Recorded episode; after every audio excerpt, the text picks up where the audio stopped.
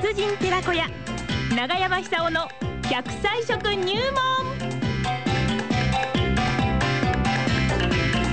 さあ9時を回りました奈良浜市出身の食文化史研究家長寿食研究家永山久夫さんの登場でございます今日の長生きの食材は何でしょうか長山さんおはようございますいやいやいやおはようございますよろしくお願いします今福島雨降っておりましてあいつの方はちょっと強くなってきましてね高校野球にも影響が出てますねお暗くなってきましてですねあらこれから雨降りますよ多分これから降ってきますか、ええ降ってきまそうですか、ええ今ね福島ね桃があのー氷川白鵬なんですがめちゃくちゃ美味しいトロトロしてますよいやうまいですね今年の桃ねすっごいは、美味しい私は親戚たくさんいましてですね、えええ食べきれないこと送ってくれるんですよ、はええだからあ毎日朝昼晩と桃です、ええあそうですかそうですあの桃っていうのはあのーえ特別なあの植物繊維ペクチンっていうんですけども、はいこれが含まれてましてですね、え非常にこの体内浄化力って言いますか、はいあの体の中をきれいにしてくれると。うんで腸の中にあの人間が病気になりやすい、あるいはなりづらい、免疫力の70%くらいあるところですから、はい腸が元気な人っていうのは免疫力強いですからあ、そうなんですよねそう簡単に病気しないと思うんですよね。がんにならない体を作るには腸だって言いますもんねそうですそうですええはいその腸が喜ぶ植物性の一つに、ええペクチンという、あのー桃食べるととろっとした甘みがありますよね。そうそうそうそうそうそうはいあれがペクチンですよね。あれがペプチンですか、ええまあ、そういうわけで、あの桃っていうのは、ええ夏のフルーツですから、ええあ夏しか食えないわけですね、基本的には。そうなんですよええはいしっかり食べて、自分のですね、はい健康化に役立ってほしいなって感じしますよそうね。ですねこれからあれですよ、あの長寿も自活の時代になりました。ああ自分でねええ自分であのコントロールしないと長いでええでね、今、あの本当にえーこれ大変だな、わ私だってそのおは肺内に入る年齢なんですけども、はいあの認知症の方が増えてるんですよね、あこれ、ものすごく増えてます。ええそれ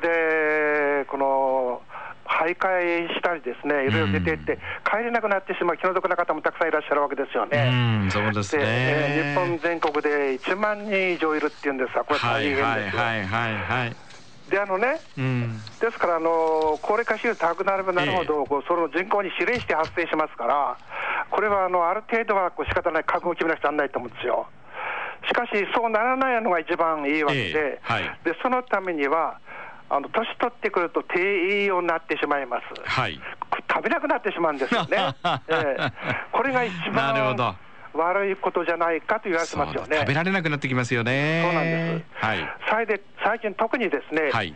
注目されているビタミンがあるんです。ほうビタミン D です。で ABC で今であのビタミン D っていうと、あのカルシウムを骨にこう付着させやすい、そういうこのうんなんかあんまり重要じゃないビタミンみたいに思われてきたんですけども、はいこれが非常にですね、うん中央症を防いだり、あるいは血管を丈夫にしたり、あるいはこう筋肉をつける働きもするんですよね、ビタミン D がビタミン D が。ほ骨を丈夫にするためじゃなくて、ええ筋肉をつける上でも役に立つと。うなるほどで年取ってくるとデブ症になってしまうというのは一つは出ないから筋肉が弱ってええしまう、ええええええでこれはあのタンパク質取らないそれからビタミン D の多いものを取らないっていうことも関係あるみたいなんですけども、はいはいそういう意味で言ったらですねあの年を取れば取るほど上昇を防ぐあるいは転倒を防ぐっていう意味でですねビタミン D っていうのは非常に重要になってくると思うんですなるほどでこのビタミン D が含まれているのが鮭なんですよえおさ鮭鮭お魚の鮭ですかあの魚の鮭です。はあ最近ではね、これがあのサーモン人気になってですね、まあ、うん日本の寿司の影響あるんですけども、ええええええ世界的に高騰してるんですよね。はいはいはいはいまあ、食べて美味しいということはあるんですけども、ええこの鮭の切り身の中にですね、はいビタミン D が豊富に含まれてるんですよ。なるほどですから、あのできたらですね、1週間2回くらい、酒の切り身売ってますから、はいなるべくあの色の濃いものを選んでですね、お酒のねええはいそれであの皮目が美味しいですから、はいあの焼くにしても揚げるにしてもですね、うん皮ごと食べてしまうと、ああこんがりねええはいあれがうまいんですよね。はいそれでつまり、えこう認知症にしても、骨粗鬆症にしても、一種の老化現象みたいなもんですよね。はいですから、老化しないようにまずしなくちゃならない、できればこういつまでもあの見た目が若い状態で年を取ると、はい。そのためには、酸化しちゃだめなんです参よ。加しちゃいけない。ええ鉄が錆びちゃいけないまあ、そうったって酸化するんだけども、うん特に夏は紫外線が多いですから、あのうっかりすると、シミになったり、日焼けしたりしますけしますよね、うんあるいは目に見える酸化です、はい。で、あれを防ぐためには、やっぱり抗酸化性も足らなくちゃならない。はい。で鮭というのは川を下って海に出てですね、え北の海でこの体をがっちり鍛えて大人になって、はいまた生まれた故郷の川に帰ってくるわけですそよれね。がすごいですよものね。すごいんですよ。奈良浜もね、そうなんです。本当本当そうなんです。戻ってきますよね。えー私は、えーなんかね一日も早く元みたいにこう登って、今あの放流してますからね。はいはいえーそれはい近いうちにそれを実現すると思いますけども、えぜひ帰りたいと思いますね。うんえーまあそういうわけでですね。はいあのものすごい大公開をしてやってくるわけですよねほう。そのために酸素を非常に使うんですよ。えそうすると、酸素使ってそれを消す力を自分で作んないと、ええ酒は生き残れないんですよ。あそのために何をしたかというと、ええ酒さんは一生懸命ですね、はい体の中に赤い色素を蓄えるわけです。あ。あ、そうなんですか、あそうのなんです赤い色素は。意味があるんそうなだで。す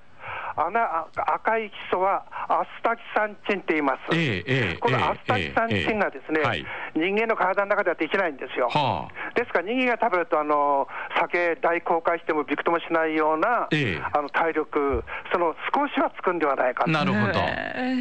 そういう意味で注目されてます。はあ。で今年の夏、特に暑いって言われてますから、紫外曇ってても紫外線が多いと思うんですよ。うんうんうんうんですから今年こそですね、はいアスタキサンチンを食べてですね、ええー鮭って意味ですけども、うんビタミン D と一緒に取ってほしいなって感じするんですよなるほど。そうですか。その時ビタミン C 一緒に取ると非常にその効果高くなりますから、ビタミン C なんですか。えそれは福島の柚子でしょう。はあ、そうですあれか。これからいっぱいあの、ね、福島ええのフルーツの王国ですから、はい出てきてあのフルーツには多かれ少なかれ、ビタミン C が含まれてます。はい、はいも。ちろん桃にも含まれてます。ええですから、そういうこの自活じゃないと、ですね、うんあのこれから全国の地方自治団体、どんどん人口いっていくんですよね、うん中には消滅するような、極端に人口いってしまうところ出てくると見られてます。ええええええそういう中で私たちは生きなくちゃならない、そういったやっぱり自活力ですよ、はい。でその力というのを供給してくれるのは、毎日食べる食べ物しかありません。うん。ですから、これを上手に選んで、ですねぜひ福島を日本一の健康長寿県にしてほしいんですよ。うんおっしゃる通り。 ええねそその ためには、日本一の長寿県にするやっぱりあ今日はなんか力んじゃったな、俺。はい。まあ、そういう意味でですね、あの福島というくらいですから、やっぱりあの健康に非常に富んだですね、えー健康力の豊かなあええ人たちがたくさんこれから出現して、新しい日本を作ってくれるんじゃないかなっていやー、本当そうですそういうね。感じいたしますハね。ッピーアイランドにしなきゃいけませんね。いろいろありましたからね。えーありましたから、ねねえ乗り越える力って日本、あの福島県人はあるはずそうですよ。酒食ってね、桃食って。